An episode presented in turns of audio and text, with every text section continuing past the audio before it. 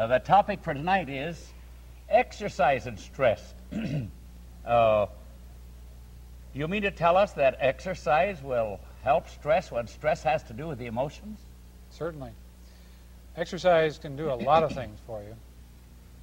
Exercise not only helps your body, we're all aware of that, but exercise can also help your mind. Exercise helps your lungs to move air in and out more efficiently. It makes your heart stronger. It actually helps your heart to beat the same amount of blood with less work. I figured out one time that if a person would get in good physical condition, now this is good physical condition that the average person can get into, not someone who's an athlete, that they can decrease their average heart rate about 10 beats a minute. Now, when you take into account the fact that your heart beats somewhere in the range of 115,000 times a day, My. you can save about 14,000 beats a day. Of And over a year's time, I figured this out one time, you can actually give your heart a 12-day rest in the period of a year if Is you if right? you get on an exercise program and stay moderately well conditioned. Well, you think the heart would have to work harder if you exercise. Well, it does, but in working harder, it's like it's like lifting weights or anything else. You get used to it, and as your heart gets used to it, then when it's at rest, it works much more efficient, uh, efficiently. It increases the efficiency of the heart. I see. Uh-huh. It also helps the, the emotional status in that it releases nervous energy. Remember we talked about the illustration of the power dam. Right. I talked about your, your storehouse of emo- emotional energy. Right. If you stop using stimulants and putting more anxiety in there, you can help yourself. As you do this, if you also open up the floodgates, you can get rid of some of this anxiety. You can do this through exercise. Was that right? Exercise will release nervous energy. It will produce a feeling of well-being, believe it or not. And you may have noticed some of the popular people on television who exercise. They somehow or other seem very enthusiastic, and you wonder if it, you know, what they want you to do is buy their products. This actually happens. That you really do start to feel this way, but it takes variable time periods. Uh, don't expect this kind of thing to happen right away. It will take anywhere from about two weeks to up to a month until you start really feeling good and g- achieving this sense of well-being. But that's a, an- uh, that is wonderful if a person can start uh, feeling, having this feeling of well-being in a month with this type of program. That's right. It helps you to relax, helps you to unwind. Remember, we talked about the other night, if you feel emotionally tired, you're going to feel physically tired.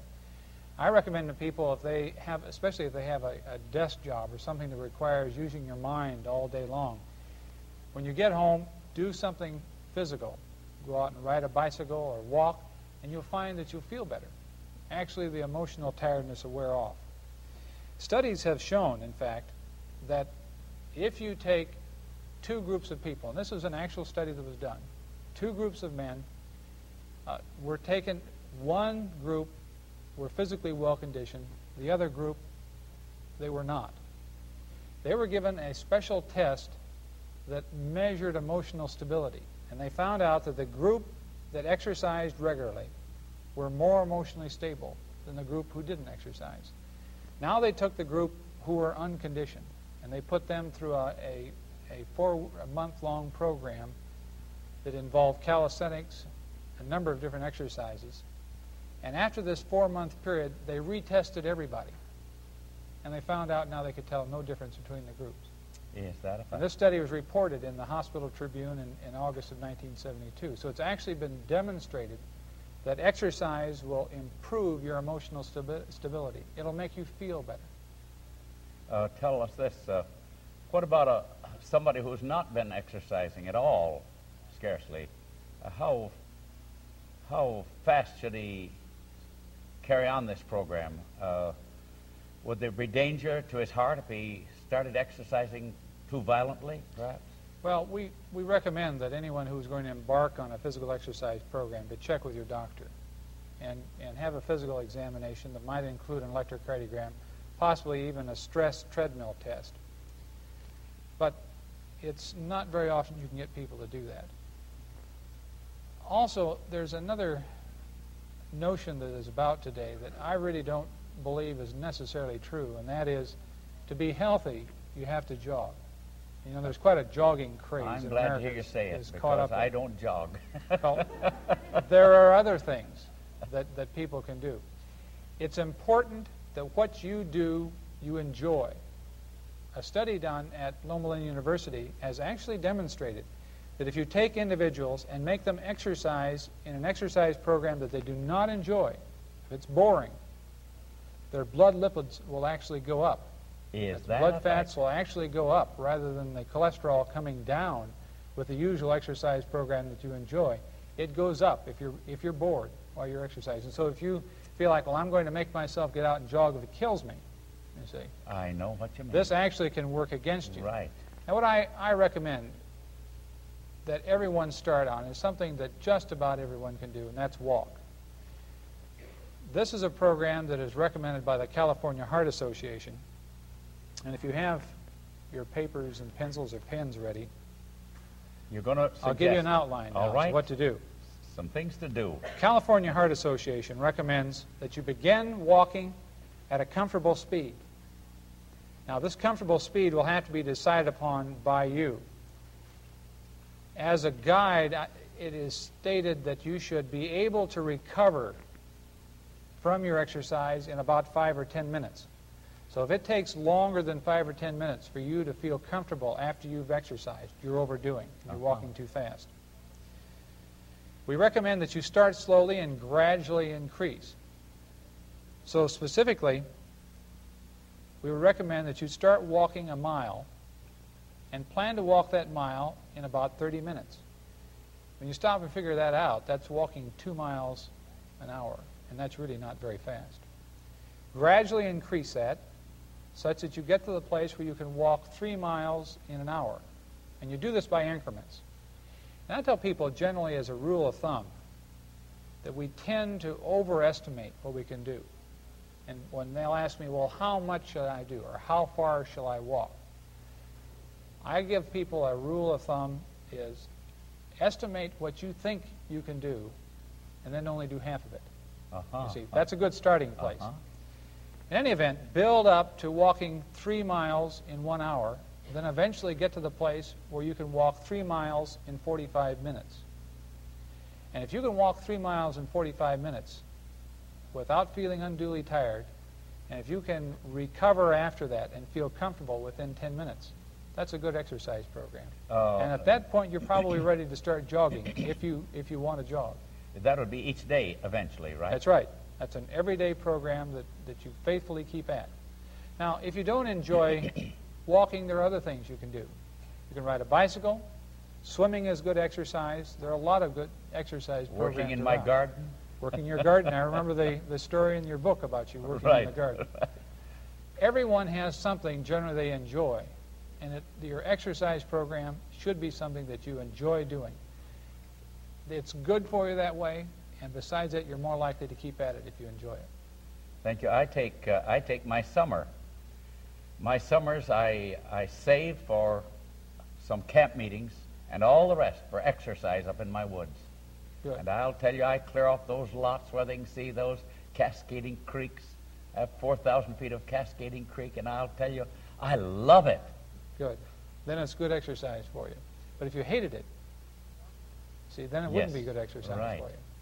Well, Doctor, we certainly thank you very much for My being with us again, and we hope you have a good trip back home. And now, uh, Don and Nancy, uh, we have we have suggested to many individuals through the years whose faith seems to be a little weak. They're frustrated, and we tell them we'll claim Bible promises for you. And they'll say, Well, I don't seem to have much faith. And then I'll say, Matthew, the 18th chapter, verse 19 says, If two of you agree, it shall be done. So I said, You can lean on our faith when you're frustrated. How about your singing that song, Lean on Us? Would you be willing to do that, Don and Nancy? Do you sing it as a solo? Right. It's a Thank song. you. So fun. All right. Then Nancy will sing it while, dance, while Don smiles. If you cannot trust God in your own strength,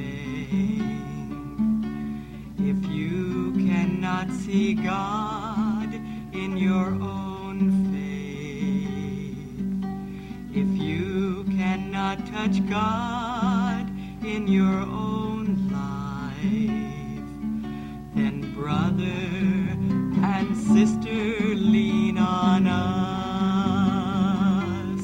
Lean on us as we ask our Savior to send his angels near to wake your heart each morning to thoughts of joy, not fear. Lean on us as we thank our Father for what he's giving you. Lean on us, our God will see you through. Lean on us as we thank our Savior for what He's giving you.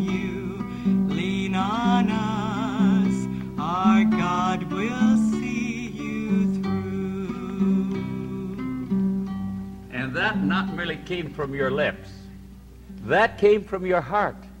For I believe you composed that, did you not? For a very special person. You for a very special person, like whom? He was my uncle. Isn't that wonderful? That is beautiful, and that's what we're teaching everywhere we go. When we are frustrated, when we're confused, when we don't know what to do, when we don't know how to get hold of the arm of God, we can lean on someone else, not permanently, but until we can reestablish our faith in the Lord. Now, the doctor has presented a physical exercise program. We're going to present to you another exercise program so that you can do what the topic tonight says walk away in triumph. Can you imagine a person who is completely frustrated being able to walk away in triumph? Perhaps your frustration may be a, a financial frustration. I think I'm particularly uh, sympathetic with individuals who have financial problems because I've had financial problems about, oh, 50 years. And I have learned that there's a way by which you and I can, can find the stress evaporating as we're faced with very outstanding, deep financial problems. And I want to share with you what I have done again and again when I found myself engulfed in financial problems because of a missionary project that we've determined to carry on for the Lord. And I want to tell you when you start carrying on a missionary project for the Lord, you'll find it stirs up all the venom of hell. All the demons in the bottomless pit are ready to do whatever they can to destroy you. And this has been happening to us. If you don't believe in the devil, you start serving God and you'll meet him. you'll meet him. The reason a lot of people don't believe in him, they're going the same way, you see. So they've never met him yet. when my wife and I, and many of you have read about it in our book, The ABCs of Bible Prayer, I think there are 94,000 of those books now in print, dealing mostly with our own discovery of prayer and how we've been sharing this discovery of prayer with others. As I would find myself in a real financial bind where, except for the grace of God, I would certainly have to declare bankruptcy, I would claim a Bible promise like uh, Philippians 4:19. Would you like to write that down? Philippians 4:19. I would I would take this promise. I'd actually open my Bible to it. I have in my hands a little red book full of Bible promises. Don't try to get it now because it's out of print. We've done tens of thousands of them already. But I'm going to share with you some of the promises that we have used when everything seemed to be dark, bleak, when it seemed there was no light, when it seemed there was no light at the end of the tunnel. How we have claimed these promises. Philippians 4:19 is the promise that my wife and I started claiming in our first outstanding deep Gethsemane experience with finances. And Philippians 4:19 says this: "My God shall supply all your need." Would you like to say it with me? My God shall supply all your need. And the rest of it is according to his riches in glory by Christ Jesus together. According to his riches in glory by Christ Jesus. And now, if you can, we'll try and hobble through the whole verse together. My God shall supply all your need according to his riches in glory by Christ Jesus. Now, that promise is an all inclusive promise.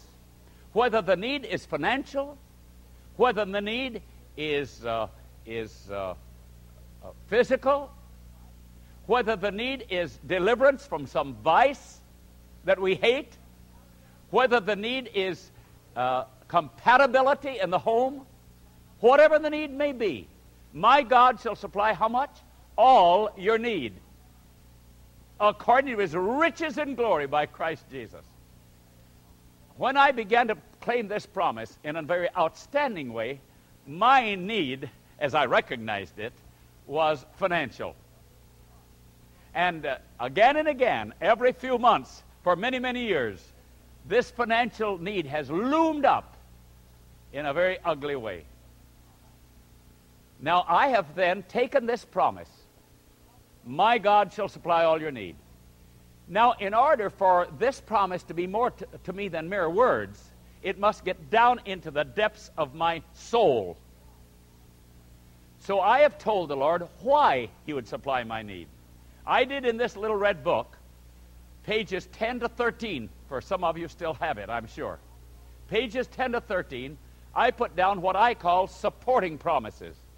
When you claim a specific promise for whatever the need may be, then to be sure that your faith can reach right up and take it, you'll claim supporting promises. Now, what is a supporting Bible promise? A supporting Bible promise tells us why we can believe this promise of Philippians 4:19. Why can I believe this promise? And these are the texts that I have used. I have actually faced uh, almost nerve exhaustion again and again because of financial pressures. I remember one afternoon, it just seemed like I was almost going to lose my mind. The pressures, financial pressures, were coming in from all directions. I lay down on my cot or the sofa, and I took this set of promises that I'm going to invite you to write down. You may not write the whole promise, you may just write the reference, do you see? And for 40 minutes, I told the Lord why He was fulfilling this promise to supply my need. And these are the texts of Scripture that I used that completely changed my thinking in 40 minutes. And I mean completely changed it. From a stressful, agonizing experience to one of peace, perfect peace. The text that I have used for, for decades in regard to this is Numbers, and you may want to write it down. Numbers 23 19. This is an Old Testament promise. And this is what it says. You, you may prefer not to write what it says, just the text. It says, God is not a man that he should lie. Numbers 23 19. Will you like to say it with me? God is not a man that he should lie. Now, I said, Lord, you've promised me in Philippians 4:19 to supply my financial need. You are not lying. Now, when I told God this, you know what happened? Expression deepens impression. As we say, as we speak our faith in God's promise, because God cannot lie, it goes into every corpuscle. It flows through the bloodstream. It goes to every organ of the being. Expression deepens impression through the whole system. And it did it so completely that in 40 minutes I was a completely different person emotionally. I said, Lord, this is how I know that you're fulfilling Philippians 4:19. God is not a man that he should lie, and you are the one that sent that message to me. I'm not trusting, Lord, in just so many words. I'm trusting in the one who gave these words. You see the difference? If we're just trusting so many words, it's just a mental exercise. This is not just a mental exercise, it is a spiritual exercise that puts a feeble, frustrated, confused mind into contact with divinity. Lord, I believe that you are supplying my need because Numbers 23 19 together. God is not a man that he should lie. So you are not lying when you tell me this. Now, you'd be astonished at what happens. I've had a group of young people or older ones who've said to me, Brother Coon, I just don't seem to have faith. I said, maybe you have more than you realize. I said, do you believe that there's a God? Oh, yes. Do you actually believe the Bible? Oh, yes. Well, I said, that's faith. Now you tell God, I believe you exist. I believe your Bible. I said, now since you believe the Bible, you'll believe anything in the Bible. So when he says, I will supply your need, you can say, Lord, I believe you. I believe your word. Therefore, I believe you're supplying my need. And you'll find it'll go all through your bloodstream. It'll completely fill your system. On the other hand, if you start doubting and you say, I don't seem to have any, I don't seem to have any faith, that will go through the whole bloodstream. That will go through the whole being. And I say to people, if you must doubt, I'll give you a little statement to take care of doubt. If you just feel it's so much more comfortable to doubt, then say this I doubt my doubts. How about that? I doubt my doubts.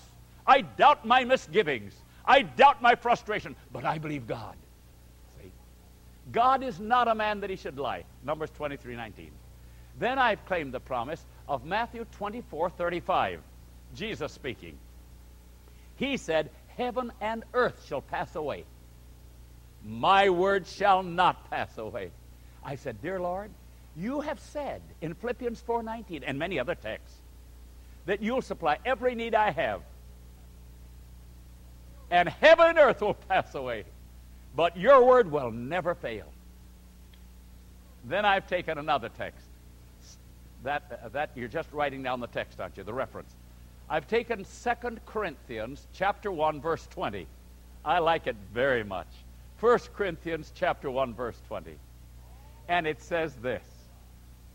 All the promises of God all the promises of God in him are yea. And in him amen. That is all the promises of God in Christ are yea and amen. You know what amen means? That settles it. Amen means that's established. Amen means there's no question about it. Amen, amen means that's certain. Amen means it's unequivocal. All the promises of God in him are yea and amen. Tell God that. Lord, you've said you'll supply my need. And that promise is yea and amen. And don't let the devil start causing us to waver. I was in school, in a boarding school, where a girl sat right across the table from us. And I, I never, I don't think as long as memory will continue, will I forget how this girl would always respond when we'd make some statement, some observation. We might say as we, eat, we were eating dinner, it's a pretty day, isn't it? And she would be liable to say something like this as she would cloud her features. Well, in a way, it is, and a way, it isn't. now, it was almost true. I think there was one little cloud up in the sky, and she looked at the cloud instead of the blue then we would say, Isn't this a delicious dinner? And again, her features would cloud, and she'd say, Well, in a way, it is, and a way, it isn't. You know, sometimes she'd hit the nail on the head, and that's why she kept in that philosophy. because there are always some things about your diet that isn't, you know, and some things that are. And every time we said, Isn't that a wonderful person? Well, in a way, he is and a way he isn't. You see? Now, when we come to the immutable, eternal, impeccable promise of God, there's no double talk. God isn't talking out of both sides of his mouth. He's either true or he's not true. Amen? So, all the promises of God in him are yea and amen. I lay on my couch and I said, Lord, when you've told me you'll supply my financial needs and they're crowding in from every angle, it's yea and amen. I trust you. You think there's a reward in that? There is a reward emotionally. There is a reward financially. There is a reward physically. I know it. And then I lay on my couch and I took this one Psalm 89 34. My covenant I will not break. That means his promises. Psalm 89:34. Psalm 89:34. My covenant I will not break, nor alter the thing that's gone out of my lips. Why, that's tremendous. Do you know it? It means God will not change his promise even to the, the dotting of an I or the crossing of a T. ah, you know, you know how that makes me feel? It makes me feel like a lady where we held our la- uh, the next to last series of meetings. At your place, Pastor, this fall, a lady had was going through all kinds of frustrations that week, and she got a hold of God's immutable, eternal, sweet, precious promises, and she wrote us a two-page letter, Pastor. I don't think I've shared it with you and your wife. And she said, I've gone through all kinds of frustrations this week. But she said, I've come to a conclusion. She said, The devil can go to hell. But I'm on my way to heaven. And I felt like saying, Hallelujah. What do you feel like saying? I like that. Not the dot of an I will change of what God has promised. Not the crossing of a T will change. Tell him that. And every time we tell it, expression deepens impression until it circulates through our system. You see, the reason why so many people are sick, you know why it is? Not everybody. They enjoy poor health. It saves them many responsibilities.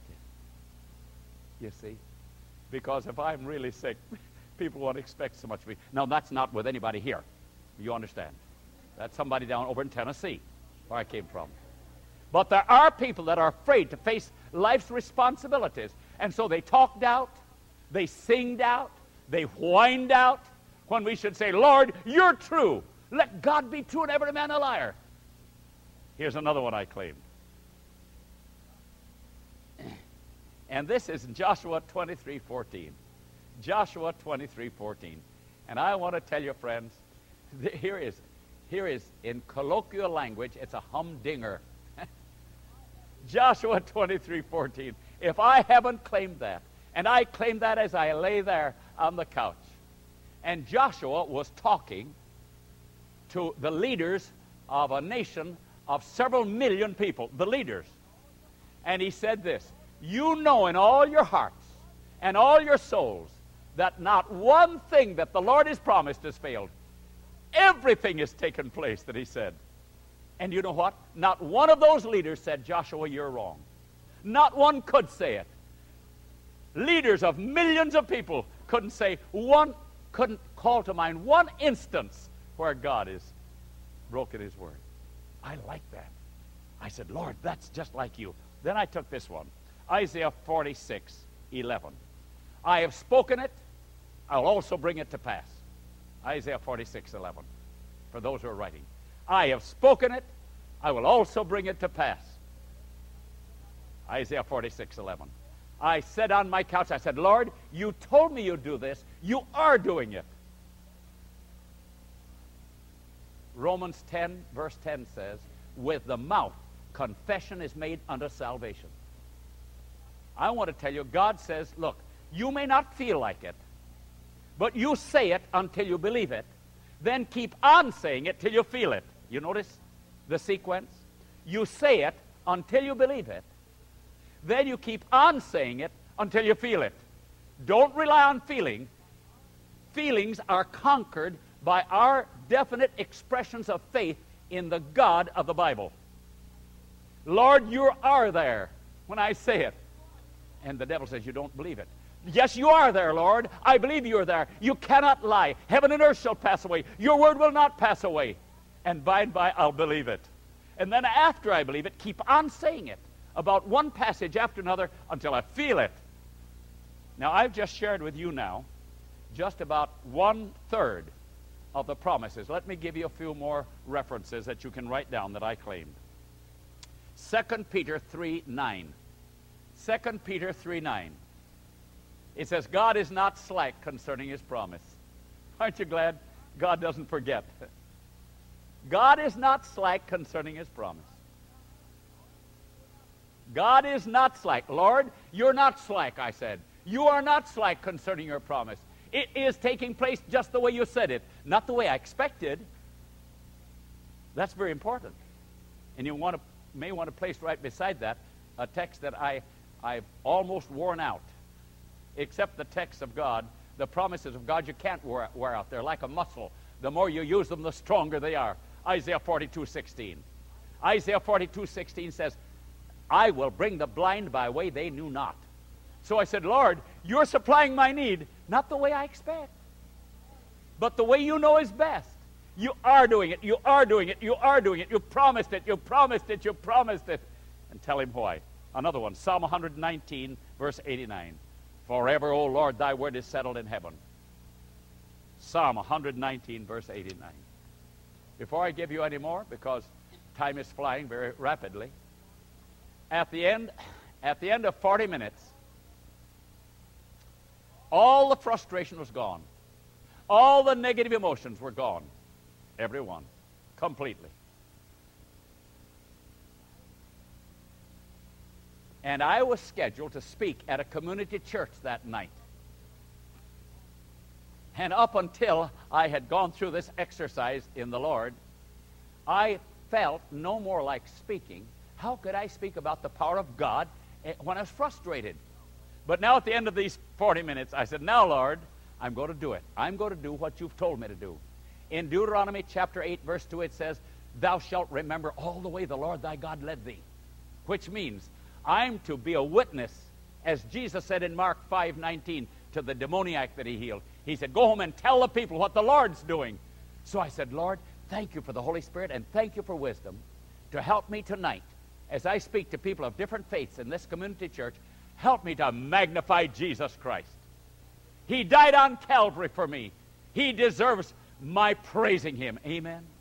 He deserves my witness for him everywhere I go. I have no business going around with my head bowed down like a bulrush, saying,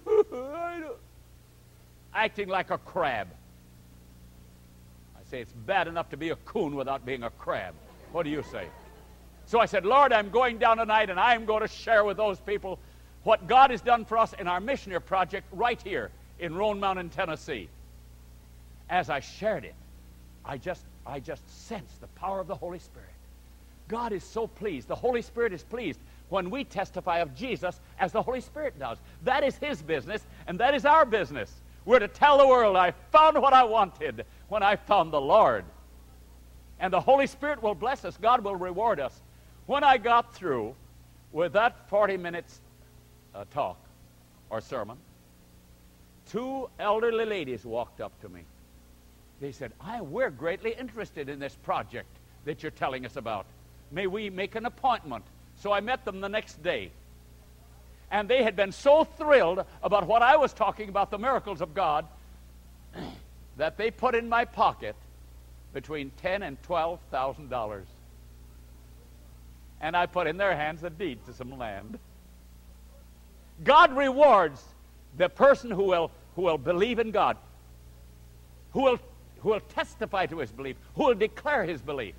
There's a tremendous reward. Hebrews 11, 6. He that cometh to God must believe that he is, and that he is a rewarder of them that diligently seek him. When I tell the world, when you tell people, your next door neighbor, I know God exists. I know he rewards me, not because I'm worthy. I'm totally unworthy. You see, that's very important. I'm totally unworthy, but he does it for Jesus. For Christ never committed a sin, right? His life record was perfect, lily white. So the Father in heaven is doing for Jesus. And since Jesus is the last Adam, I am now a joint heir with Christ. And everything that God has in his great eternity is Christ's. And it is mine in Christ. That's why many times when I pray, I lift up my hands in prayer. Paul said, I would that men pray everywhere, lifting up holy hands. When I lift up my hands in prayer, I'm conforming to, to, to the Psalm, 41st Psalm in the second verse. He said, Let the lifting up of my hands be as the evening sacrifice. You know what the evening sacrifice was? It was a lamb.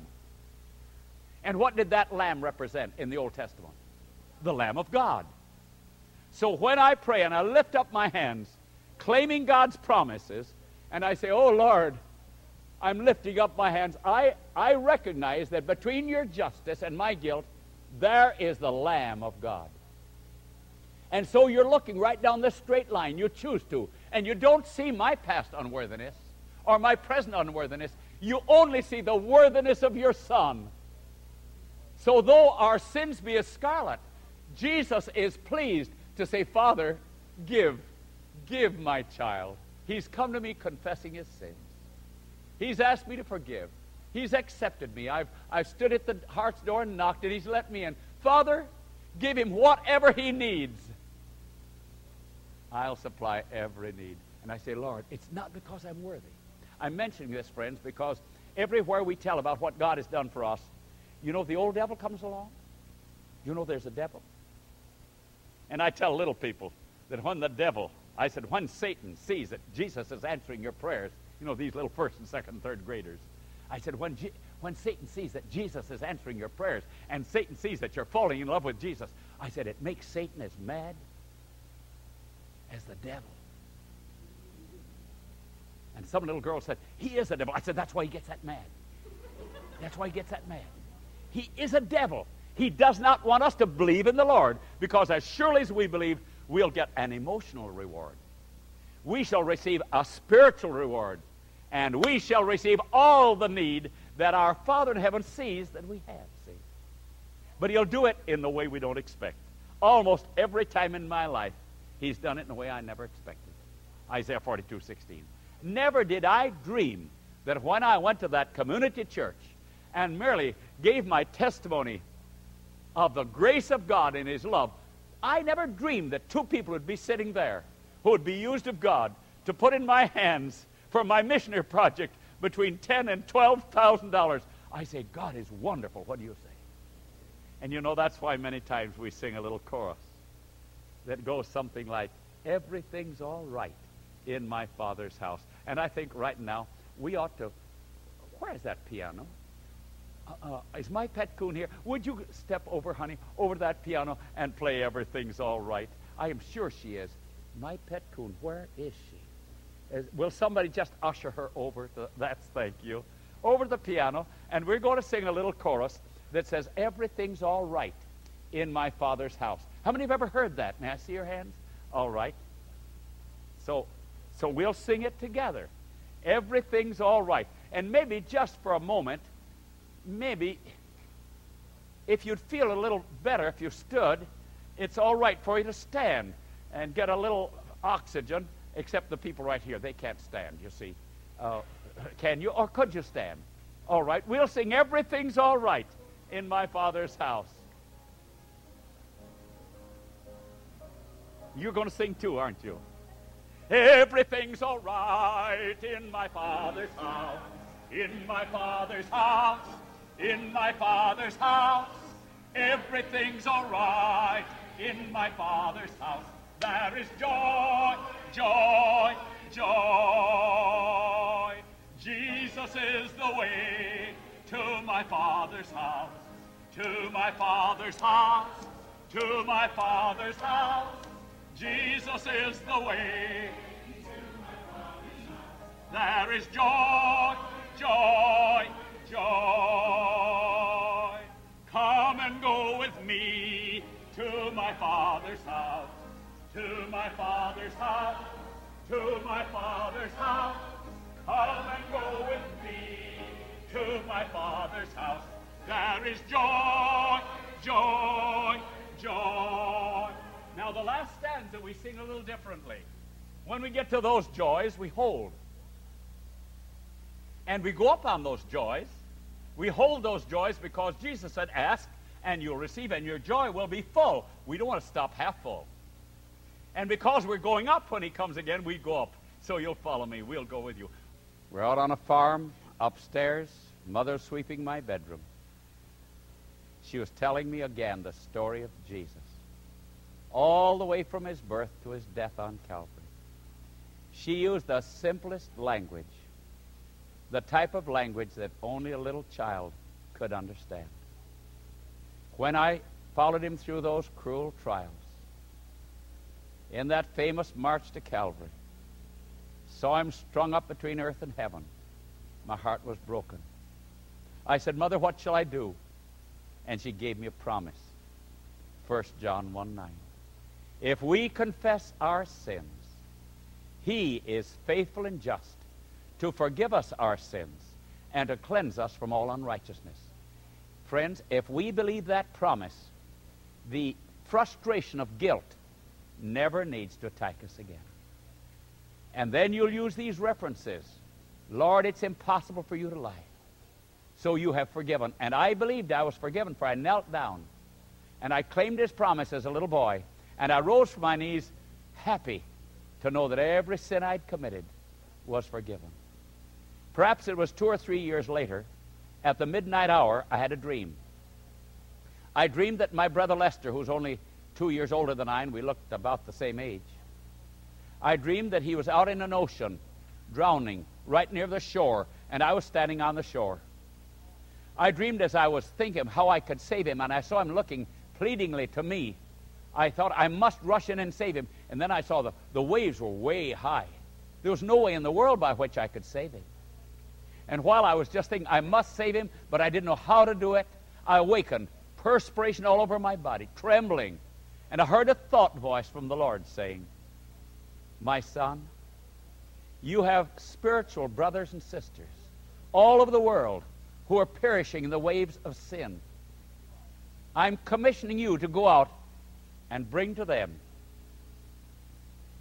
the hope, the light, the peace, so they won't have to sink in the waves of sin. I said, Lord, I can't do anything right. And the thought voice came very clear to me. I'll show you how. I said, Lord, I give every moment of my life to you to share your love with people everywhere I go. I'd walk down the streets, I'd walk down the roads in the country, wondering if people on the right, in the house on the right side of the road were ready to meet Jesus on the left. That, that is the motive that is undergirding brother and sister Troyer, Don and Nancy, David and Steve, who are doing this work, Sister Clary, Bill and Rob and Hannah, and others who are with us. The reason that we're here is that we are praying and hoping and believing that men and women who are frustrated may, by claiming God's immutable promises, find complete freedom from guilt and from the power of sin and move on toward the kingdom of God marching through the gates eventually to the city of God, washed in the blood of the Lamb. This media was brought to you by Audioverse, a website dedicated to spreading God's Word through free sermon audio and much more.